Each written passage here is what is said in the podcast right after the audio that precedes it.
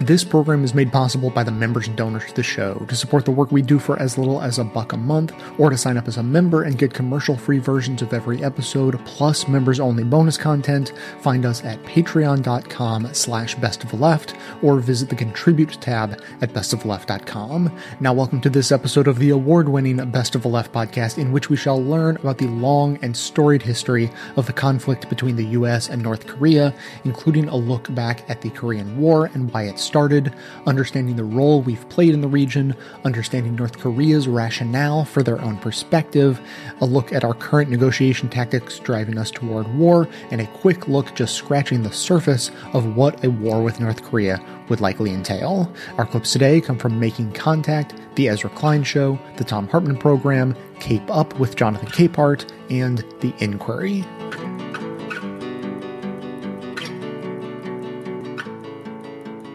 In the US, the war is a footnote buried in our history books, casually referred to as the Forgotten War. The Korean War has been brewing since the end of World War II.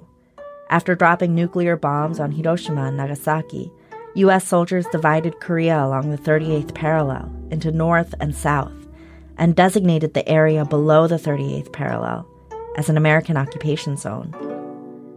When full scale war broke out in the summer of 1950, Korea became a testing ground for the US to hone the brutal tactics and technologies that they would later unleash on people around the world.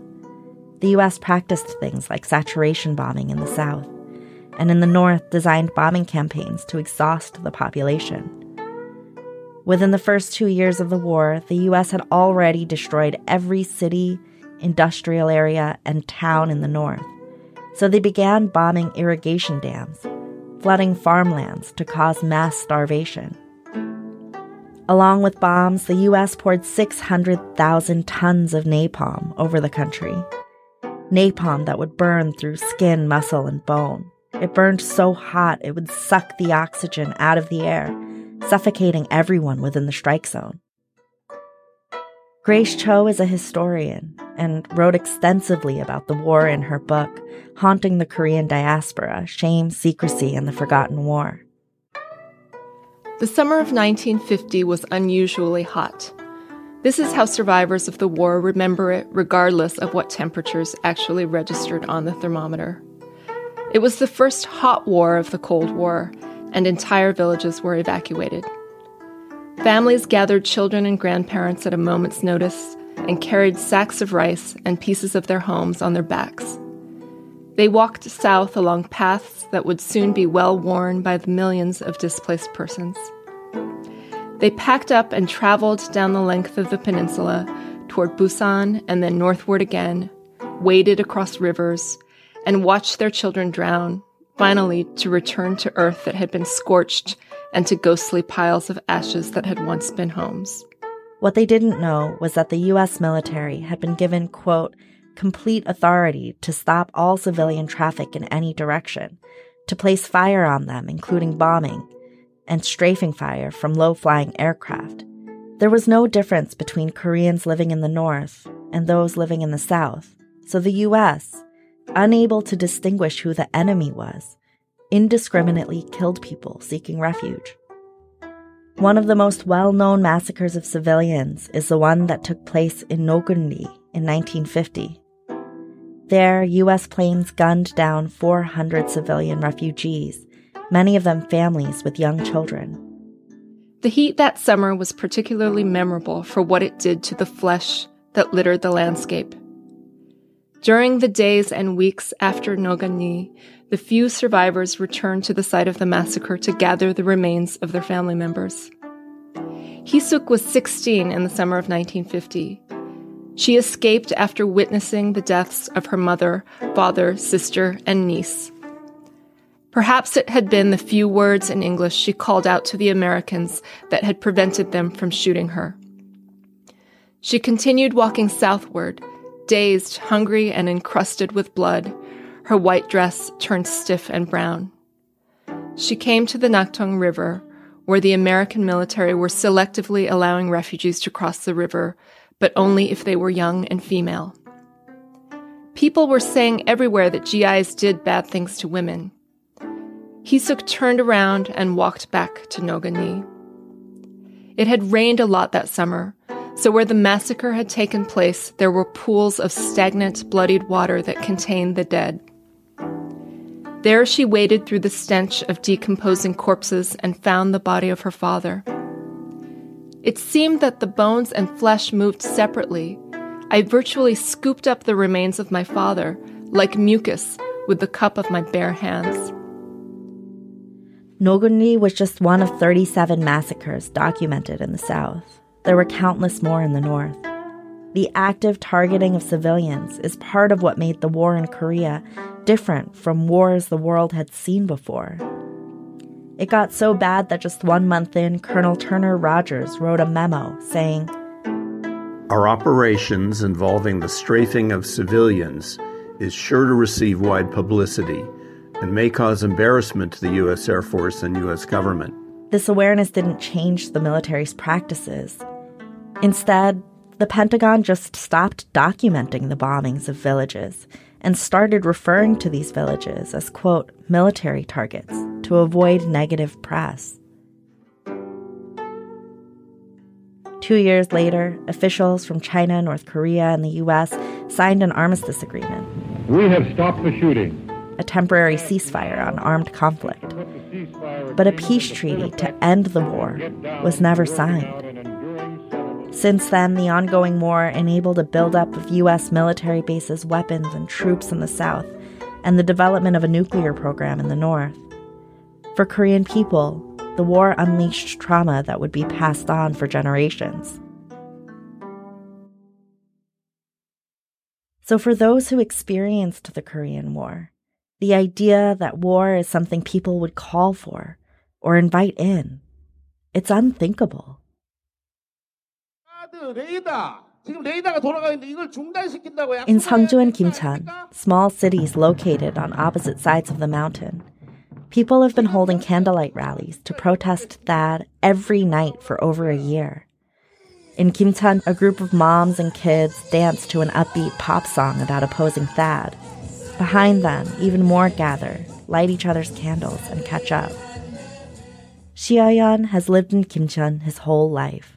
처음에는 이 사드가 뭔가 사드 자체를 몰랐어요. At first people were like, what is that?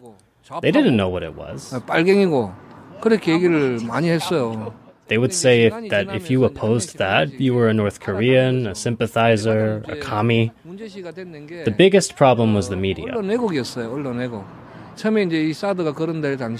THAAD was first announced, they said it was to block North Korea.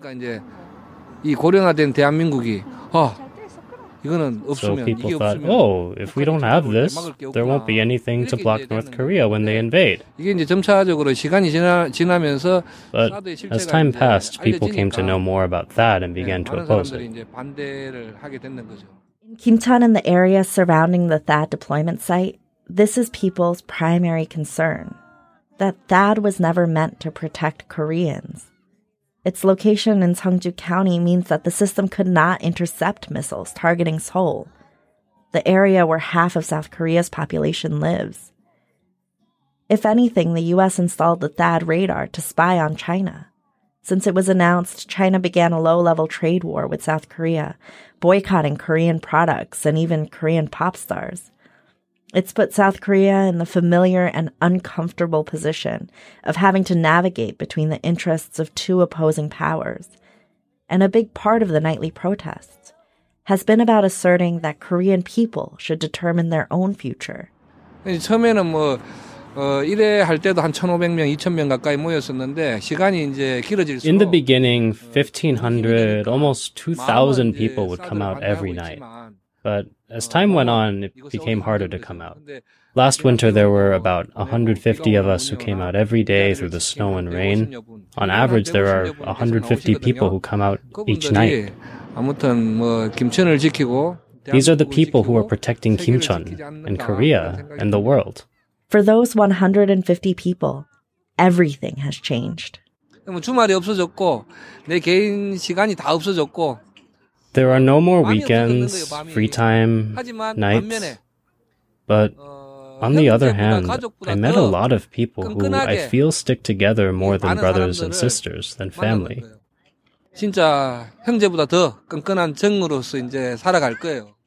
We will continue to live together with more Chong. So even more people have concern for each other and take care of each other. In many ways, it's the community that's formed around opposing THAAD that has made it possible for people to continue protesting. During busy seasons, people take care of each other's farms. Local bakers send bread and rice cakes for people to share at protests. They roast sweet potatoes over makeshift ovens and hand them out on cold nights. Even the kids write letters to the president and draw pictures about stopping THAAD. But the biggest change may be in how people are thinking, not only about THAAD, but about the history they've been taught their whole lives. 우리는 지금까지 정말 세뇌 교육을 받았거든요. Until now, we only received a partial education about the US. In writing 미국, the US, we use the Chinese character for beautiful for me. We learn from when we were young kids that the US is an angel nation that protects our country without asking for anything in return. 우리 땅이 미군 땅이 되는 걸 바라보면서 But having this experience, seeing our land become US military land, the US behaving like everything is about their bottom line, I thought, we really don't know anything about the US. So I'd like the American people to move away from this dreamlike thinking. Like they believe they're protecting world peace. 많은 영화 슈퍼맨 같은 영화를 보면 늘 and if you watch a lot of movies like Superman, it always looks like the US is a country that protects world peace. So they use these movies to make people around the world believe that. Instead of that, I wish they would make cultural works that show the real image of the US. 세계인들은 미국이 그렇지 않다는 걸 알면서도 오늘 뉴스 같은 경우에도 People around the world know that the US is not like that. But even today's news, they say the US came here as an invited guest. And they're doing this and that. But we've come to believe that this is a lie. Many people have woken up to the reality of the US, and there's still many more people who need to wake up to this. These questions. What if North Korea isn't the enemy? What if the US isn't actually protecting South Korea? What is possible when we let go of these ideas?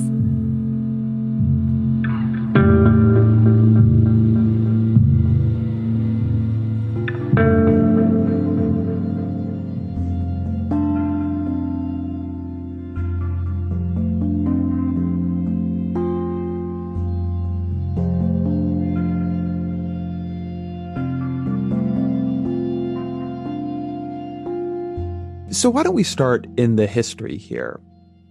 You talk in the book about how Koreans felt at, at the time their country was divided as if they were they were shrimp among whales, that they were being buffeted by by the great powers around them. Can you talk a little bit about how we came to have a, a North and South Korea? Who did that, and and and how they set these forces into motion? Well, um, that's a good question because actually we did it. We divided the Korean Peninsula at the end of World War II, Korea had been occupied for 35 years by the Japanese. And nobody really knew what to do with it. Nobody knew much about it. but Nobody in the U.S. knew much about it, um, what to do with it. There had been elaborate plans for the post-war occupation of Germany and Japan, but not Korea. And at the same time, there was, you know, a great fear in Washington that the Soviet Union would be um, exerting its influence and that it might actually try to seize the entire Korean peninsula. So two State Department officers, one of whom was Dean Rusk, who later became Secretary of State, kind of huddled in a basement with a uh, National Geographic map of the Korean peninsula and said, let's, let's divide it. And the U.S. wanted to keep Seoul, the capital, the largest city in the southern southern district. And so they picked the 38th parallel rather arbitrarily. And this was really just a line on a map. Korea had never been divided in this way. In fact, regional divisions tended to run east west, not north south. And, you know, of course, over time, this line hardened into, um, you know, an impermeable demilitarized zone across the peninsula. But gradually, people who had been more um, left wing, people who had fought the Japanese tended to move north. People with money, landlords, people who had worked in the Japanese occupation government tended to move south, and these populations became politically very different. But they were, you know, they were the same people, and just everybody had a relative heading to the other side.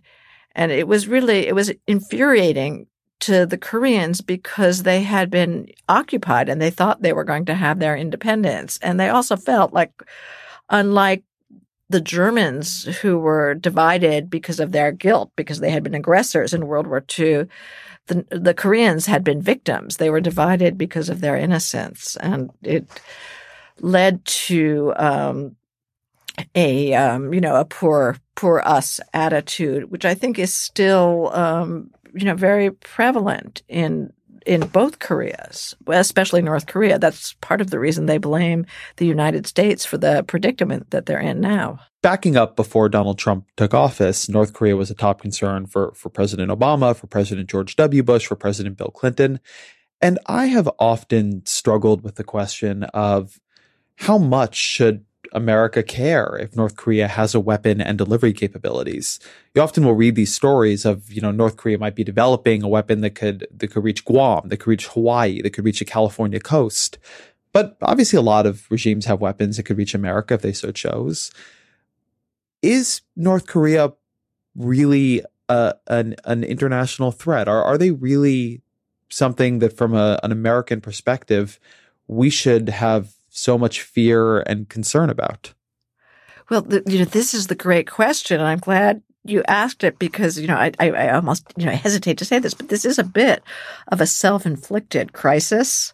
We we are very far away from North Korea, and we don't really have you know a lot of interest in North Korea, and you know the a lot of South Koreans believe like, well, why doesn't you know that the U.S. is the problem? Why don't we get out of the peninsula and you know then we're not on that we're not in the way and that our whole presence there is counterproductive. And that view is very popular among um, young south koreans.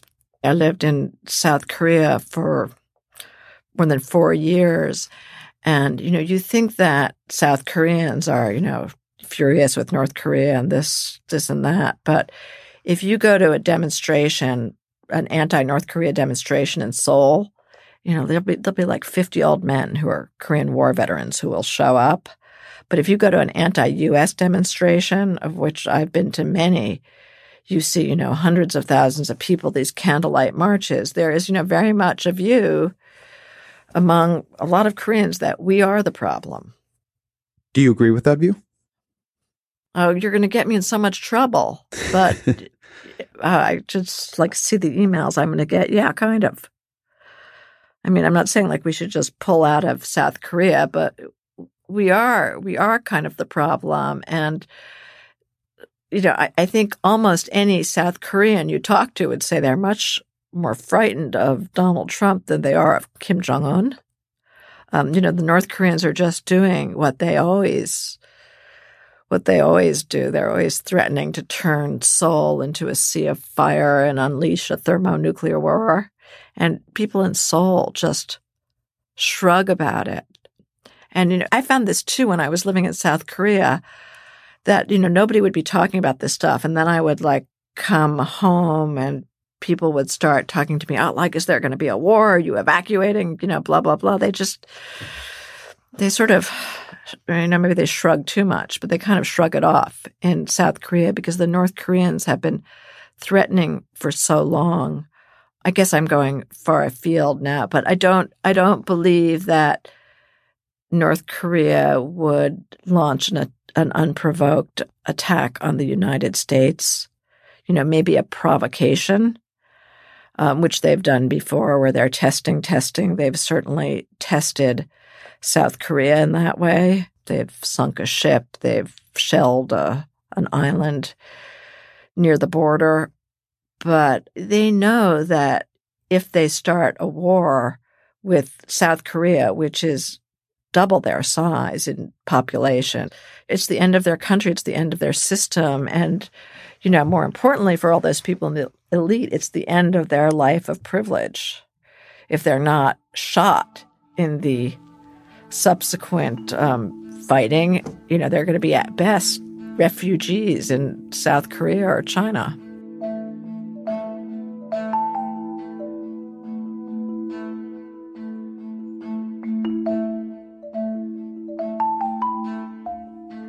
Today's episode is sponsored by Casper. You can start sleeping ahead of the curve with this sleep brand that continues to revolutionize its line of products to create an exceptionally comfortable sleep experience one night at a time. Aside from the original Casper mattress that I have been happily enjoying for a couple of years now, they've begun offering two other mattresses, the Wave and the Essential. The Wave features a patent pending premium support system to mirror the natural shape of your body, while the Essential has a streamlined design at a price that won't keep you up at night.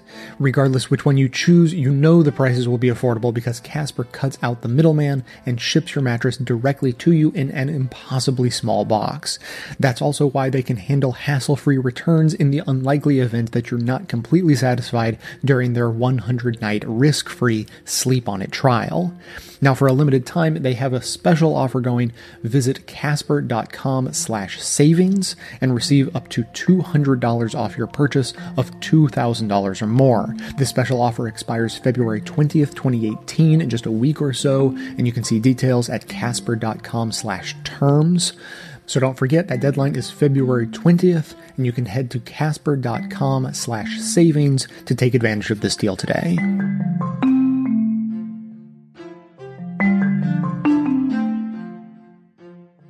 One of the things that I think that Americans don't understand or don't think about is if you're old enough to remember the Vietnam era, or for that matter, any part, you know, from the McCarthy era forward, from the 1950s all the way to the fall of the Soviet Union. If you're old enough to remember that, um, you know what I'm talking about just, just from experience. And if you're not old enough to remember that, um, you probably have heard about this. And if you take any history classes, you'll certainly learn about it. And that is that the reason that, that first of all, that communism essentially was not uh, a nihilistic uh, political philosophy uh, or economic philosophy. In other words, it wasn't it wasn't a death cult. Essentially, the whole point of communism was for everybody to have housing, for everybody to have medical care, for everybody to have food, for everybody to have a job, for everybody to have you know the opportunity to live life in a positive and favorable way. That was the theory, right? It's not actually how it worked out. Although I've known uh, many people over my lifetime, and particularly during the year that I lived in Germany, who have lived under both, you know, the communist East Germany and the or and the and the Western West Germany, and um, you know, who would say East Germans who would say, you know, it wasn't all that bad. Uh, you know, yeah, we had to wait in line for food sometimes, but you know, nobody freaked out if they got sick. Nobody freaked out if uh, you know, uh, you, you never had to worry about finding an apartment or whatever. But the point is that because communism excluded the possibility of big corporations, right? The, the state ran all the businesses. You had this huge corporate, I mean, the entire corporate machine in the United States, the entire capitalist machine in the United States, from the banks to the to the manufacturers to the politicians that they own, were all saying, "Oh, we can't have communism." And see, uh, of course, communism was an evangelical philosophy, right? Karl Marx wrote this thing and he said, if only everybody would do it, right? Evangelism, uh, evangelistic things always started out, if only everybody would, right? So if only everybody would adopt this, this way of living, then, then life would be a paradise. And as I said, it didn't turn out. This is not a sales pitch for communism. I'm trying to make a point here about evangelism. And this is a really important point when you think about North Korea. So we went to war in South Vietnam and, and North Vietnam and Laos and Cambodia illegally, we went to war to stop communism. It was a proxy war with the Soviet Union, arguably, and China. China, you know, Mao had taken over China with communism, and, and the Soviet Union had a slightly different kind of communism. And, and neither one of them were really the kind of communism that Karl Marx was pitching, but whatever. They were evangelical and they were trying to spread their communism around the world. It had come to Cuba. We were freaked out about that. There were countries in Central and South America that were flirting with the idea of, of uh, maybe not communism, but something halfway there. And so, because it was evangelical, we viewed the Soviet Union and and and uh, they had the greatest power. China was just a third world country uh, for all practical purposes. But we viewed these communist countries, the North Vietnam, for example, as actual threats because they could evangelize Americans. They could convince Julius and Ethel Rosenberg, and yes, I know there's still a debate about whether they were even guilty, but they could convince Americans to say, you know, America should become like the Soviet Union, and I'm going to work toward that. That that kind of thing. You know, they they because it was evangelical, the fear in the United States was that they would evangelize our people. Similarly, the fear of the Soviet Union because they saw capitalism as a as a corrupt system that produces poverty and suffering and people don't have access to health care and people are homeless and their lives get wiped out and there's no guaranteed jobs and no guaranteed health care and no guaranteed education all that kind of all that kind of stuff that that was all there and free in the communist countries the communists viewed us as a threat and we were evangelical, right? We've got Freedom House and we've got all these other right wing organizations that, or these neoconservative organizations funded in many cases by the government, by our own government, plus our State Department outreaches. And so they viewed us as evangelical and therefore as a threat. I would argue that that the whole the biggest danger with regard to uh, Wahhabism slash um, uh, what Donald Trump would refer to as radical Islamic terrorism um, is its evangelical nature the fact that it's evangelized, reaching around the world and trying to convert people to its way of thinking and its way of life. And similarly, they would argue, and in fact, I would even argue that at a, at a certain level and for slightly different reasons, that certain types of toxic fundamentalist Christianity, the, the types that, that want to control women's bodies, the types that want to, to refuse to offer service to gay people, the, the, the types that that use Christianity to justify racism and sexism and misogyny um, because they're evangelical, that they're toxic and dangerous. So put just consider that frame for a minute, that it's the evangelism of a particular society. See, I have no problem with a society saying we have the best way of life on earth for us, right? whether uh, because this was i mean you go back and you read peter farb you know in first contact with native americans back in the late 1600s or in the mid 1600s in the united states. And every community he came across their word for human or person or man was the was considered the name of their language. In other words you know i am i am apache that because apache is human right? Or, or whatever the word you know, may be. And i may be wrong about apache but generally speaking that was the case. And and so as long as we say, this is my way and I like it for me, that's fine. But when we start to say, this is my way, I like it for me, it's the best way, it's the only way, you should have this way, and if you don't have this way, I'm going to bomb you, which is what we did with Vietnam right? It's what we've done around the world for years and years. It's what we've done in, in less violent ways, but arguably just as destructive. It's what we do with Chile. It's what we do with Argentina. It's what we did with Central America during the Reagan administration. We have done it over and over and over again. So, in this kind of thought cloud that I just shared with you, of all the different dimensions, whether they're political slash economic, communism versus capitalism, or whether they're religious, you know, evangelical Christianity, evangelical Islam, or, you know, the, the more toxic versions of evangelical Christianity and Islam. Those are the things that can make a country dangerous. You'll recall the German belt buckles during World War II. Hitler's army, their belt, belt buckles said, Gott mit uns, God with us. And they believed it.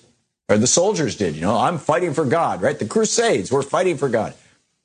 So put all that in, in like one little cloud here and, and set it off to the side. And now consider North Korea.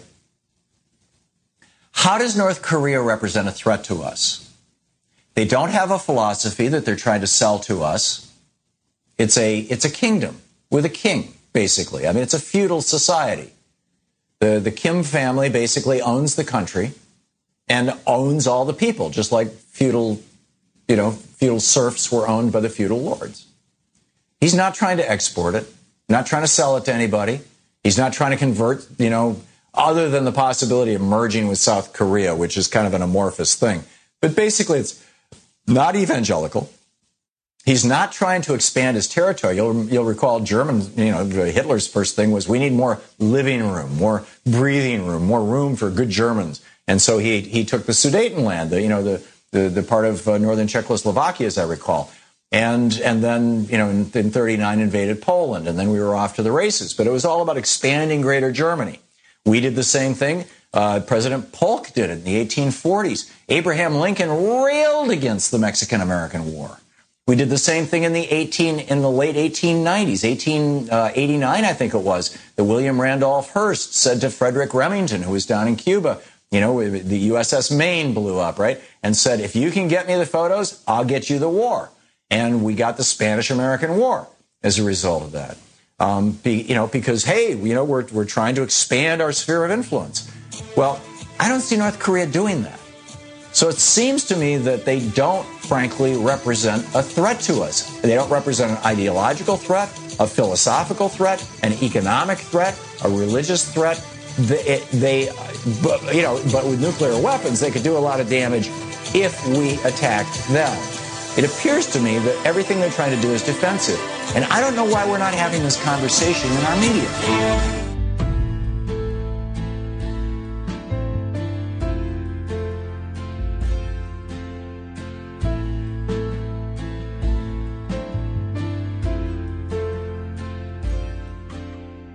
Remember being on on one of the MSNBC shows, and there was a, yet another North Korea had taken over the show, and one of the things I I said off camera to a Republican strategist, I said, we have these two irrational actors who are you know, tweeting back and forth at each other and hurling insults. And I was corrected. The Republican operative said, no, no, no, no, no. Don't think Kim Jong Un is irrational. He's very rational because to him, protecting the regime is the most rational thing. That's, that is what he's all about. And I, I see you, you nodding. That's the way we need to look at this. The, the way uh, I've described it and other um, uh, experts uh, who I respect quite a bit, have talked about this is he is very rational within his own context, Kim Jong un, that mm-hmm. is, which is his nuclear capability is his um, insurance, right, on the continued existence of the regime. He is not, I think, the best experts and intelligence analysts, if they were sitting here in this studio, would be telling you he is not suicidal Mm-hmm. Right? He is quite rational in trying to maintain the continued existence of the regime. That means continuing to have this nuclear capability as his hedge against anybody uh, trying to overthrow that regime uh, and to um, uh, to to stop his leadership. That's why this kind of war of words I think can be potentially dangerous to the extent he that that being Kim Jong Un miscalculates about we what we are or we are willing to do and at what um, and at what point he may perceive us as being uh, taking a, a regime change approach and being willing to do that. And does that then force him to act in a way uh, to protect the regime. Mm-hmm. So that that escalatory cycle is something that we've got to be very concerned about. You you said a moment ago, you know, that it's an odd thing for the United States to be on the outside looking in when it comes to what's happening with North Korea, and that leads to the larger question of, of the United States' role in the world now after more than 70 years of being the leader of the the liberal democratic order democratic with a small d order that it seems like the United States is retreating from it seems like every leadership position that it jealously guarded. Um, how how are the how do you think our allies are reacting to a situation where for the first time they probably don't think they can depend on the United States? I suspect they're concerned, confused. Uh, Richard Haass has written about this, I think, quite well, and talking about uh, whether the U.S. is is basically abdicating its decades old uh, role of being a leader of the liberal international order. I think you can look around the world and see evidence of this confusion and concern on the part of our allies. Angela Merkel saying very publicly last summer that Europe and um, the kind of post World War II order that was created, and European leaders are going to have to not uh, think that they can automatically rely on the United States, and they're going to have to, in I'm paraphrasing now, kind of fend for themselves, mm-hmm. right? You can kind of look across the world. You see us isolated in the UN mm-hmm. uh, uh, as a result of this um, uh, this move on uh, the uh, designation of, of Jerusalem as a capital, you know, going away from um, years and years of diplomacy and position of the United States that the status of Jerusalem should be uh, a matter for the for the parties in the final talks.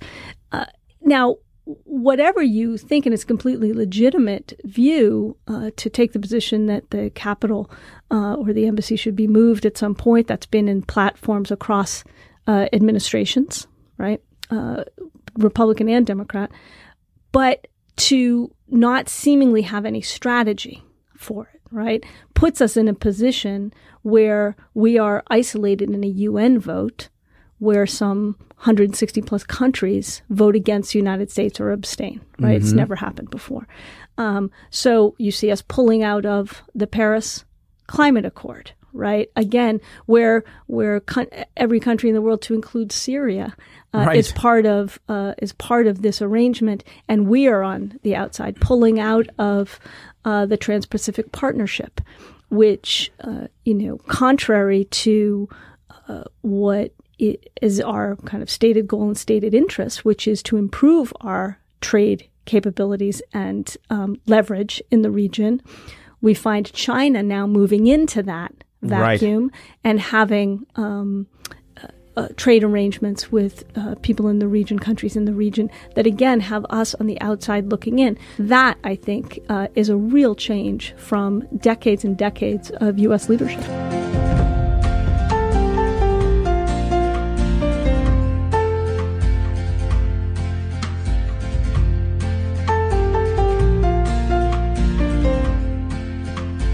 If you would love a way to financially support this show without it costing you anything, there's good news. You can support the show by bookmarking and using my affiliate link every time you shop with that company online. And, and you know what company I'm talking about. It's basically the one company online.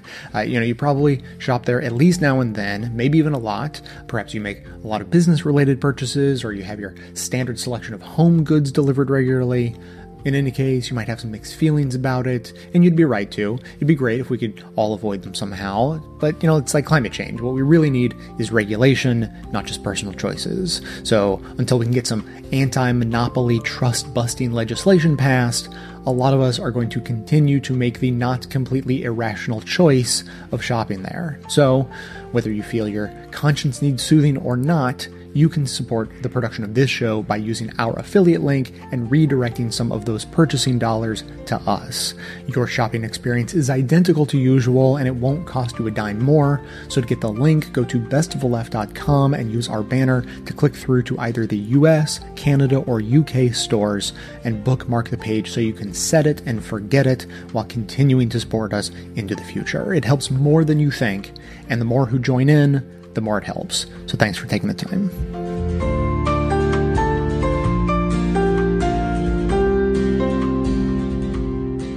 The other thing that we seem to be asking them to give up, at least in the terms in which the North Korean government ha- has set it up, is their dignity. Trump has an unusual method of, of international diplomatic communication. And North Korea is a land where speaking out against the leader gives you a death sentence. And Trump's constant provocations. I mean, I'm, I'm sure you saw this many, many times, but he said that you know he can't believe Kim Jong Un called him old. He doesn't call Kim Jong Un short and fat, though clearly you know he is. Um, you know he's calls Kim Jong Un little rocket man. That I think even in a normal political system is problematic and, and unusual. But how does that kind of personal insulting read in the North Korean system with its much more stringent regulations on what you can say about the dear leader? Well, you know, as I said earlier, it's a great gift to the North Korean regime to have genuine hostile rhetoric coming out of the mouth of the US president. You know, this is what they need. They need this, you know, to keep this warlike atmosphere going. And, you know, Trump is just playing into their hands. I also think, though, in a way, Trump's Trump's threats and his Madman Act, which is, you know, maybe an act, maybe real, has been sort of good in the early stages. I thought, okay, we don't have to sound so, you know, eminently reasonable about it. I think, at least initially, Trump scared them, as he scared many people. And that was not a bad thing. But, you know, on both sides, you need more than hostile rhetoric. We had, you know, an armada supposedly steaming towards North Korea. But when that armada turned out to be in Indonesia, I think they, you know, saw like, well, we're faking it. But I, I do think they've been scared of Trump. But, and that's, that's a good thing. That's a good thing. I think it's good for them to think that he's mad and dangerous. But you need something else. You know, you need at the same time, there's not like one solution. You know, you need active diplomacy. You need some face saving, tension de escalating moves. I think sanctions have been effective, especially some of the U.S. sanctions on Chinese banks that were dealing with North Korea, that was very, very effective. But now the State Department has no staff, and that is not moving as fast as it should because there's no no staff the State Department to handle it. But you know, all of these things, threatening them, but giving them, you know, some escape path. People often invoke, you know, Sun Tzu on this, give the enemy at least some sort of route so that they don't fight to the death all of this needs to be done. And just the hostile rhetoric from Trump doesn't help. Well, so this is my concern. I, I understand the appeal of Mad Men strategic games. And obviously, there's like a, a great deep literature and game theory about it. But most of the time, that has a quality of both sides actually have a plan. And both sides are, are fundamentally rational but pretending a certain degree of irrationality.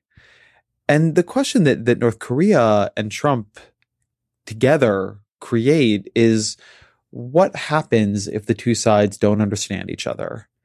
If maybe they're not actually that rational? And if a series of provocations connected to domestic political considerations, connected to miscommunications, creates an escalation structure that ultimately nobody can can back down from. I mean, as much as maybe it's valuable to have North Korea a bit more afraid of us, it also seems like we are increasing the tail risk for something truly terrible to happen. That's right, because it's very hard to have a controlled conflict in this atmosphere. You know, if something happens, as it does periodically, the the North Koreans shell a South Korean island, sink a boat, a missile goes astray. There are no lines of communication between the US and the North Korea. I mean, there's some back channel stuff, but that's not at a military level. And, you know, the North Koreans would be very motivated to, you know, reach for their big guns to escalate because they need to go nuclear or chemical or biological early in an all out conflict because they know that if they don't use it, it's going to be lost. And they feel their regime is going down. They could be very dangerous. I mean, in, in a way, that it's their weakness that makes them so dangerous. We're not fighting among equals, which is why deterrence doesn't work in the same way. I mean, I think deterrence still could work, but if something started, you know, it could escalate very, very quickly.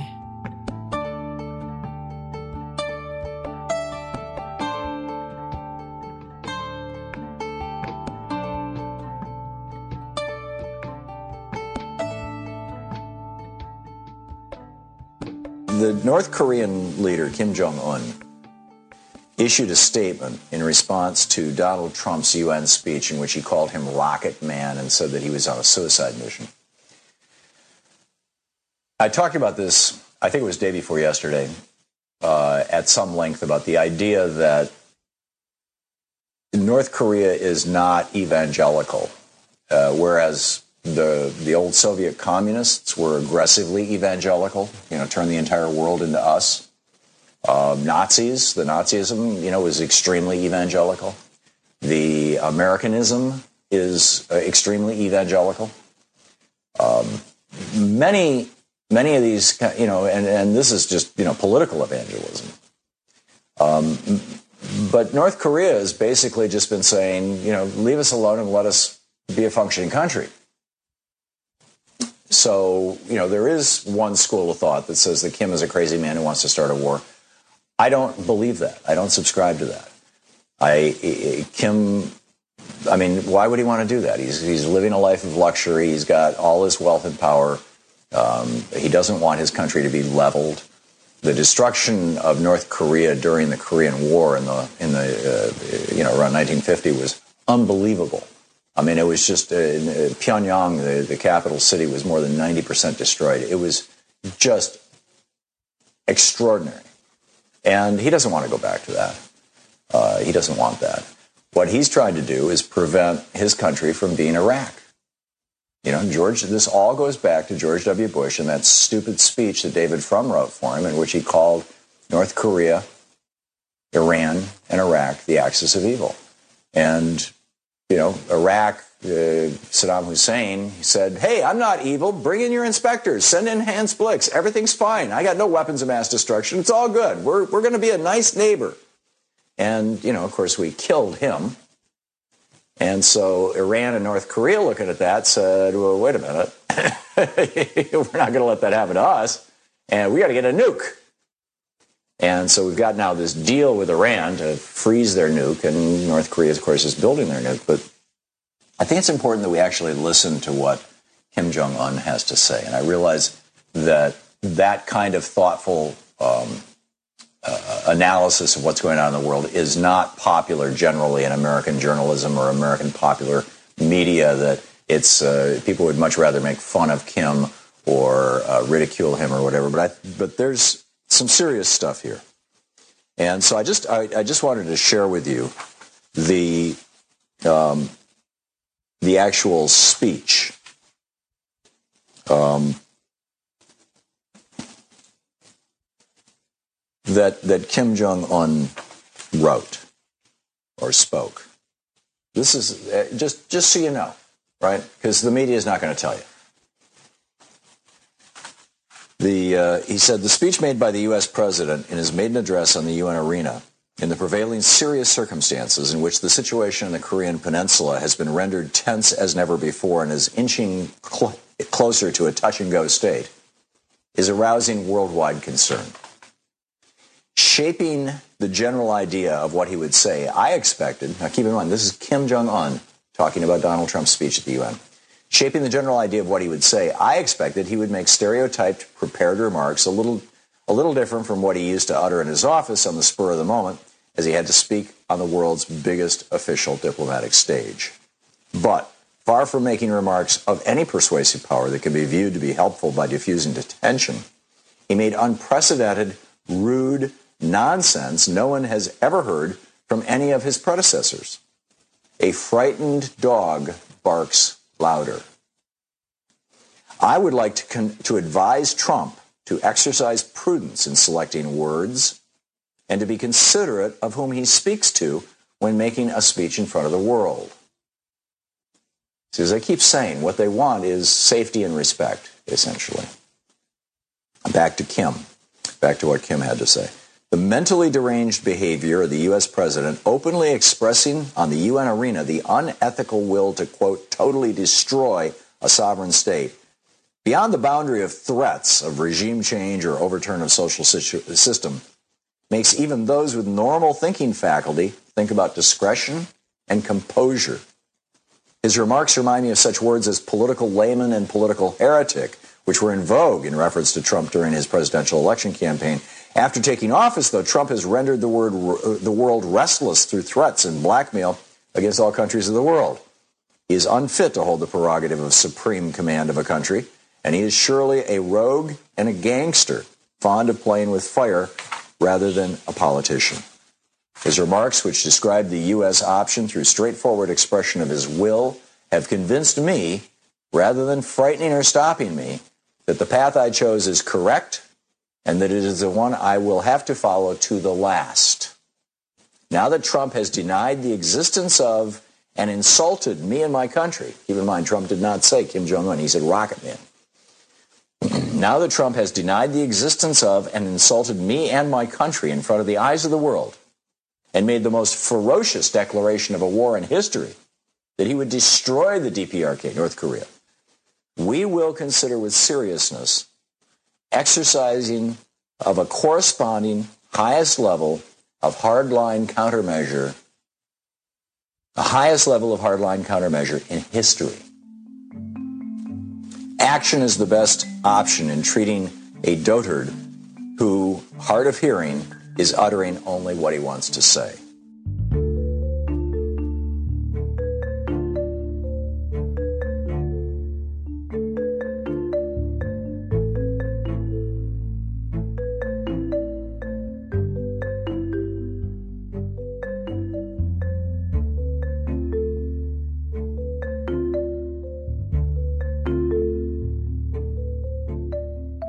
David Maxwell moved on from the front line, up the chain of command, and eventually helped plan the response to a possible second North Korean invasion.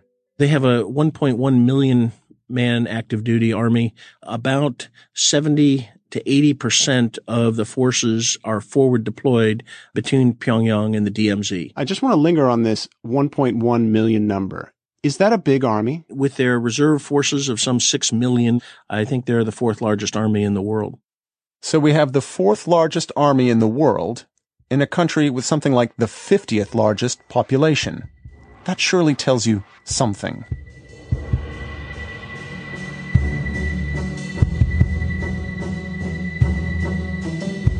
We've heard how the last war started with a miscalculation.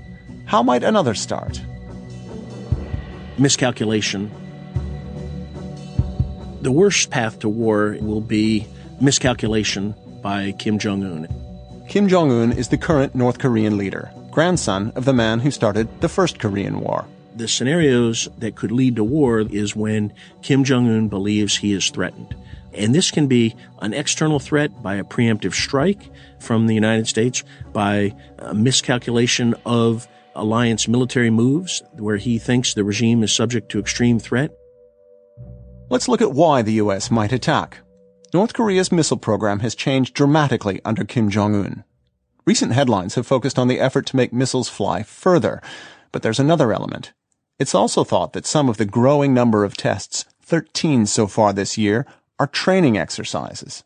So not just testing if missiles work, but preparing soldiers to use them. All this increases the chance of what David Maxwell calls an American preemptive strike. And if Kim Jong un believes that one is coming, he may order his commanders to start a war. So if I'm a North Korean commander, I will unleash the firepower of my artillery and inflict as much death and destruction on the South as I can. And in the first hours, there will literally be hundreds of thousands of artillery rounds and rockets fired to the South and many of them into Seoul. How long does it take a shell to get from North Korea to Seoul? Well, not, not very long. We're talking less than minutes.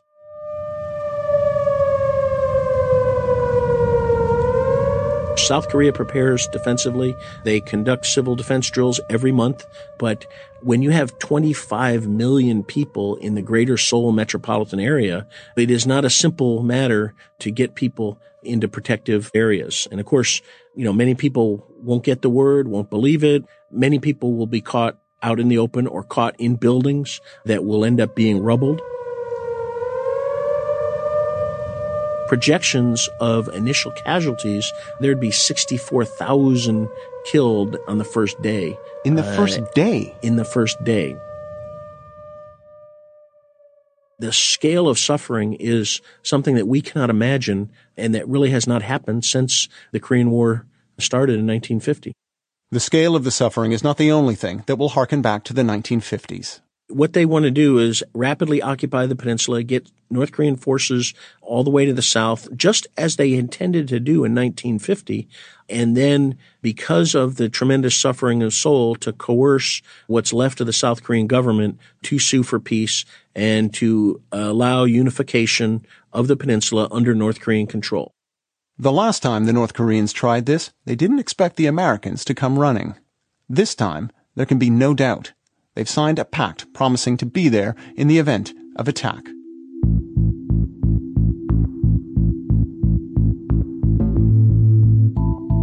Part 3 The Cavalry. So here we are 48 hours into the conflict. Our next expert witness picks up the story we will be desperate, desperate to make sure that the North Koreans cannot take Seoul. He's Dr. Bruce Bechtol, a professor at Angelo State University in Texas and formerly the Pentagon's top Northeast Asia analyst. I don't think our pilots are going to be getting a whole lot of sleep during the first week or so of this conflict. Our task will be to use air power to hold those guys off as much as we can until we can get heavier stuff in there. The pilots will be busy bombing North Korean forces as the rest of the American war machine cranks up.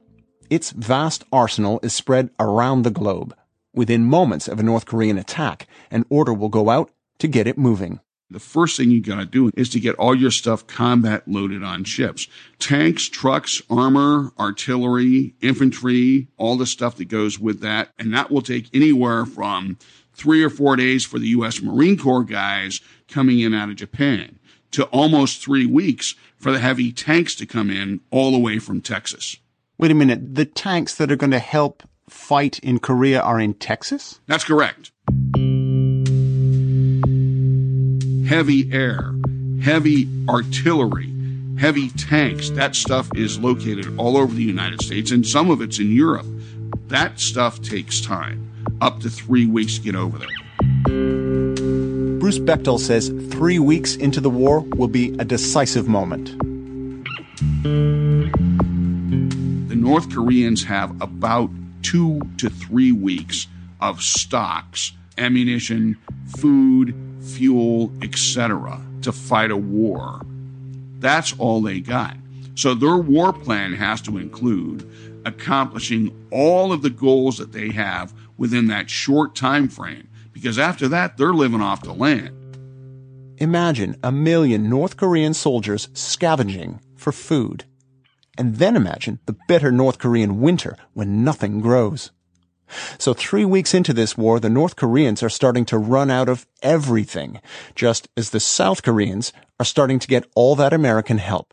These forces you've described coming from Texas, Europe, points all around the globe are converging on South Korea now to engage with the North Koreans. Where do they go? Where do you point them? Well, after several weeks, if things have gone good for the North Koreans, then what comes to the fight is pushing them back with our ground forces literally up the peninsula. And that's going to be a big chore. And let me tell you why. If you just look at the sheer numbers, it becomes kind of daunting. The North Korean army is 11 times bigger than it was in the last Korean War. This is going to be a big task. But he has no doubt who'd prevail as the war starts to go bad for them, most units will start to collapse. Their command and control will start to collapse, their unit cohesiveness will start to collapse, etc. Once their army starts to collapse, it's going to be a very, very rapid de escalation of uh, conflict. And he says that's when things could go nuclear. When Kim Jong un and that 5,000 to 7,000 guys that are in his elite know they have to leave North Korea or they'll be on meat hooks in a few weeks, right? Just like Mussolini. When they know that, then what reason do they have not to use the nukes and take out several hundred thousand Americans with them? And that's the most likely scenario for them using the missile like we saw them test a couple weeks ago. Nuclear weapons are a wild card in all this, but Bruce Bechtol says even a conventional war with North Korea would be unprecedented. We will see a horrible loss of human life. Let me give you the numbers. Probably 300 to 400,000 in the first week, civilian and military, probably over 2 million by the time 3 weeks is up.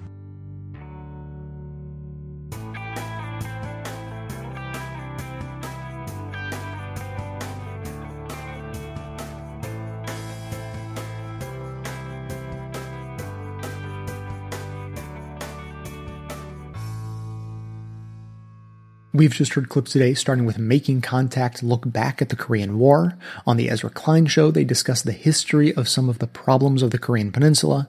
Thom Hartmann argued that only evangelical cultures are a danger to others.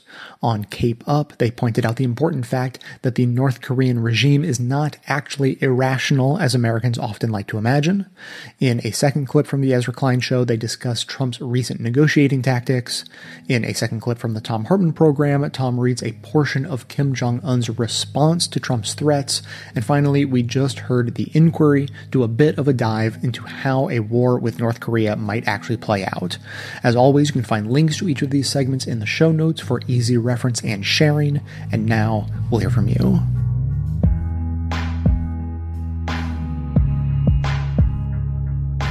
Hi, it's Aaron from Philly. Um, calling about uh, some of the questions and confusion uh, that Jeff from North Carolina had regarding ranked choice voting. And I think I see where the confusion is. And, and this is something that took me a couple of reads on the subject to get my head around.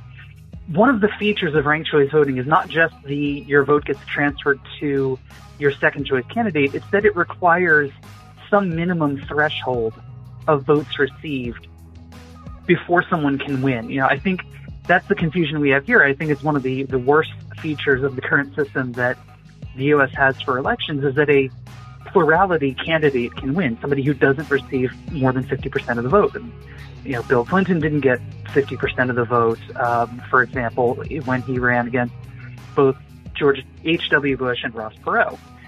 And I think that's uh, a feature of things like the jungle primary in California, where you can have 95 candidates running and they just pick the top two to go into the general election. And, you know, those top two probably only got or conceivably only got 5% of the vote each, but because it's just whoever gets the top two number of votes, regardless of any kind of threshold, they win. Um, or, you know, the most recent Republican primary where there were 16 candidates for the GOP. So even if Trump was only getting 20% of the total votes, he was considered the winner because, you know, and, and this was talked about a lot at the time, you know, the, the more establishment Republicans like Rubio or um, Cruz, God help us, you know, were were splitting the vote amongst themselves, and so somebody with a plurality but not a majority could win. And ranked choice voting doesn't allow for that. You have to meet 50%.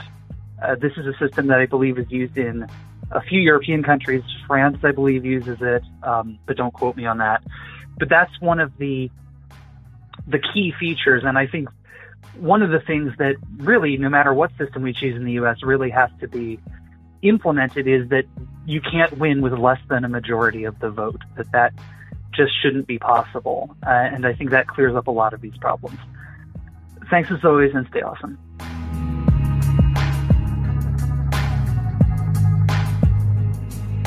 Hi, Jay. This is Ariel from Memphis, and I'm calling in response to Jeff from Cleveland. And I'd been intending to call and then figured you'd probably be buried in voicemails on this topic, so I held off. And then I just heard at the end of this latest episode that no one has called in, so I figured I'd throw my two cents in. So Jeff's comment about how the Me Too movement has gotten really big and broad is something I would completely agree with. However, I don't think that's a bad thing. A lot of these behaviors exist on really a spectrum, and if you can talk about things like harassment and obnoxious behaviors when they're honest mistakes and fixable, it's a lot easier to deal with those. Whereas if those are left unchecked, a lot of times that can sort of evolve into the more predatory and more aggressive harassment and sexual assault. So while I agree that it's a very broad movement and sometimes conflating things like harassment and obnoxious behavior with assault can be damaging, I do think it's important to talk about them together because one really leads to the other. And if we draw these sort of intermediate lines of, well, that's not as bad, then we're just really leaving space for things to grow and fester. And if you wait too long, it's unfixable and unacceptable and unexcusable. So that's why I think it's really important to talk about all of these behaviors together so that they can be addressed at the earlier stages. So there are my two cents. Thanks for the awesome show. Bye.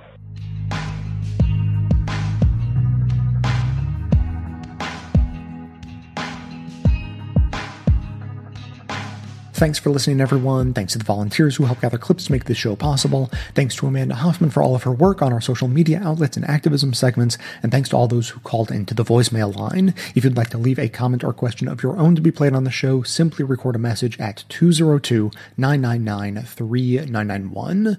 Now, uh, Ariel, who we just heard from, after she left that message, she actually called back to clarify that she had been listening to the show, heard my call for comments on the subject, immediately called in and then listened to what I had to say and realized, oh, it sounds like you sort of said everything I said anyways. Oops. But I played it because I'm not even sure that's true. I, I think that, first of all, it's important to reemphasize the point she was making. Um, but also, she did, I think, a better job than me of making the connection of why it's important to recognize that all those things are together on a spectrum because it, it, it allows you to address things early before they fester and get worse. And I just think that's a really good way to put it. And it's sort of fundamental to the rest of what I'm going to say today and why it's important to hold that line, basically. So there's the idea that uh, you know people still believe for some reason that there are those out there who cannot discern between different actions, microaggression, harassment, assault, rape, even though they all have different names and different descriptions, they believe that uh, people other than them are not smart enough to be able to understand that and treat them all the same. So I got an email from Shannon with the subject line, Yes, they do treat them all the same. And she says, in part, quote, I happen to agree with Jeff, with a G, that there are those that are treating these issues all the same and it is bad for the victims, unquote. However, again, like Jeff with G, no evidence was presented to really back up this claim other than this one sentence. Continuing, quote, Senator Gillibrand is an example of someone who doesn't separate the differences in infractions. While I agree with her initial cause, she is a witch hunter who wants every man or woman that has ever at any point in their life crossed any line to resign from their jobs, unquote. And I still don't even see that sentence if you take it at exactly its face value. I don't even see that as backing up her claim. I would say, come back to me when Gillibrand recommends that Al Franken be prosecuted to the fullest extent of the law and be put on the sex offender registry. Or inversely, when she says that rapists shouldn't be prosecuted or jailed just so long as they've been fired from their jobs. Then I'll believe that she treats all of these issues the same and and this is where I think the problem is. No one has a hard time understanding that two actions can be on the same spectrum without being the same thing. Everyone's clear on that, but some confusion arises when a baseline of repercussions are set that apply to many things on that spectrum. For instance, Gillibrand wanting all politicians who are either sexual harassers, abusers, or rapists to all resign doesn't mean that she necessarily thinks all of these actions are identical, just that they all rise above the baseline for the repercussion of losing the ability to serve one's constituency as an elected representative in the public trust. Essentially, the idea that sexual harassment is at or above that baseline, and then that by default, anything worse than that is also automatically covered by the same principle. You know, and frankly, not sexually harassing people should be seen as a pretty low bar to cross to keep one's job as an elected official. Uh, now, people like Shannon and Jeff with a G aren't confused that these acts are different. They're just convinced that other people can't grasp this concept as well as they can. And uh, now, to hopefully help illuminate how this misconception happens, here is an edited clip from Alan from Connecticut's latest thoughts on this issue.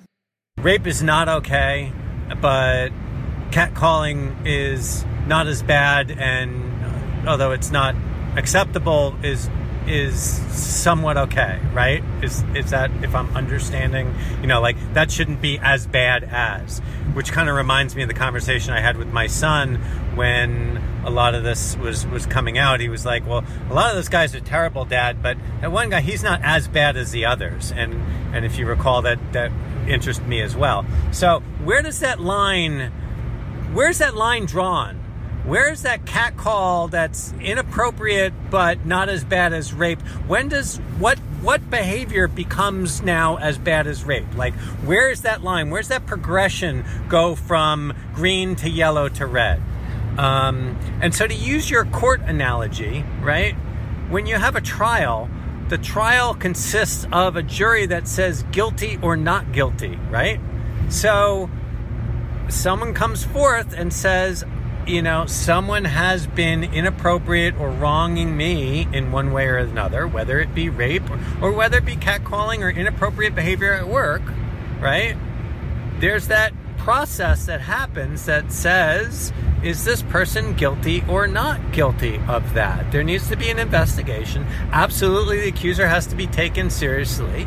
Um, but in any human resources or any situation, there's there's a judgment that's made, whether it be by a jury or not, to make a decision. The sentencing comes later in a jury trial, right? The judge comes up with the sentence, which is, you know, you do ten years, you do five years, you you know get parole, but you know what, whatever that punishment is going to be for the cat call versus the rapist, I agree that there might be a discrepancy in, in, in how that happens. But it's still a guilty verdict. Like, you still did it and are guilty of that and need to own up to that. So I, I think that's pretty straightforward to me. And I think in looking at how the sentencing piece of that may occur might be different. And, and that's where um, there may be some leniency. And I also think that in the discovery piece of that, the investigation of that, you would root out a false accused. Now, does anyone aside from the criminal lawyers in the audience know what Alan is missing? He goes from the victim's accusation to the trial to a guilty verdict and then finishes with sentencing. And this, I think, perfectly skips over the part that people like Jeff with a G and Shannon think gets skipped over, but not for the reasons that they believe. They believe that it gets skipped over because no one understands it. I think it gets skipped over because everyone understands it so well that they don't feel the need to explain it. Now, the thing that Alan skipped past is a very important part of the trial system. In fact, uh, this is the part that makes many say that prosecutors are the most powerful people in the justice system, more so than either the police or the judges. And the fancy lawyer's word for it is prosecutorial discretion. And what it describes is the process of deciding what, if anything, to charge someone with. In Alan's hurried description, he skipped from the accusation to the trial without the system first deciding what the person is to be officially accused of. And during that process, there is a huge amount of gradients in our criminal code. You know, we don't just have murder, we have murder in the first degree, second degree, third degree. And then below that, we have manslaughter, also manslaughter in the first degree, manslaughter in the second degree, etc. Same goes for sexual assault, for instance. First degree, second degree, third degree. Like our system already understands that there are different things that fall under different degrees within the same word. Now, similarly, in the courts of public opinion and the courts of feminist outrage alike, that prosecutorial discretion happens all the time. It's just sort of invisible, but it happens just like in the courts of law. And I think the number one reason why it doesn't get talked about more is because it's so completely fucking obvious to almost everyone that no one thinks it needs to be explicitly mentioned. You know, for example, no one goes around thinking that Bill Cosby, Donald Trump, Al Franken, and Aziz Ansari are all guilty of the same thing, even if you think that they're all guilty of actions that exist on the same spectrum, or even if you understand that Donald Trump has been accused of harassment and Al Franken has been accused of harassment, or that Donald Trump has been accused of assault and Aziz Ansari has been accused of assault. They're actually different kinds of assault, and any reasonable person would recognize that. So, you know, if you take the accusations for all these people seriously, you would conclude that Cosby is a serial rapist, Trump is a serial harasser and abuser who has probably just merely dabbled in rape. Uh, Al Franken is probably a serial harasser, and Ansari has been accused once of assault. But the difference doesn't end there. The, the accusation against Ansari was nothing like the grab him by the pussy kind of assault that Trump does. It was essentially a failure to attain affirmative consent sort of assault, which probably isn't even illegal in New York yet. But if it were, it would be like the lowest level of sexual assault, you know, third degree sexual assault or whatever. So a couple of really simple things. A, I don't see why any reasonable person would think that all those things are the same or even close to the same. I don't really think anyone is confused about that. And B, I think it's important to recognize that they're all related, even though they're different. And it's not really that confusing. And the only real problem seems to be that there are those who themselves understand this while insisting that others don't. So to direct a question at people like Shannon and Jeff, how dumb do you think these women are who you are accusing of not being able to see this difference? And why do you insist on thinking they are so dumb? And also, why don't you ever present any convincing evidence to back up your claim? You know, point me towards someone who doesn't understand this concept and I will happily try to educate them with you. Now, I already have some more queued up on this subject for the next episode, so sit back and uh, wait to enjoy that. But do not hesitate to continue chiming in. As always, give us a call 202 999 3991. That's going to be it for today. Thanks to everyone for listening. Thanks to those who support the show by becoming a member or making donations of any size at patreon.com slash best of the left. That is absolutely how the program survives.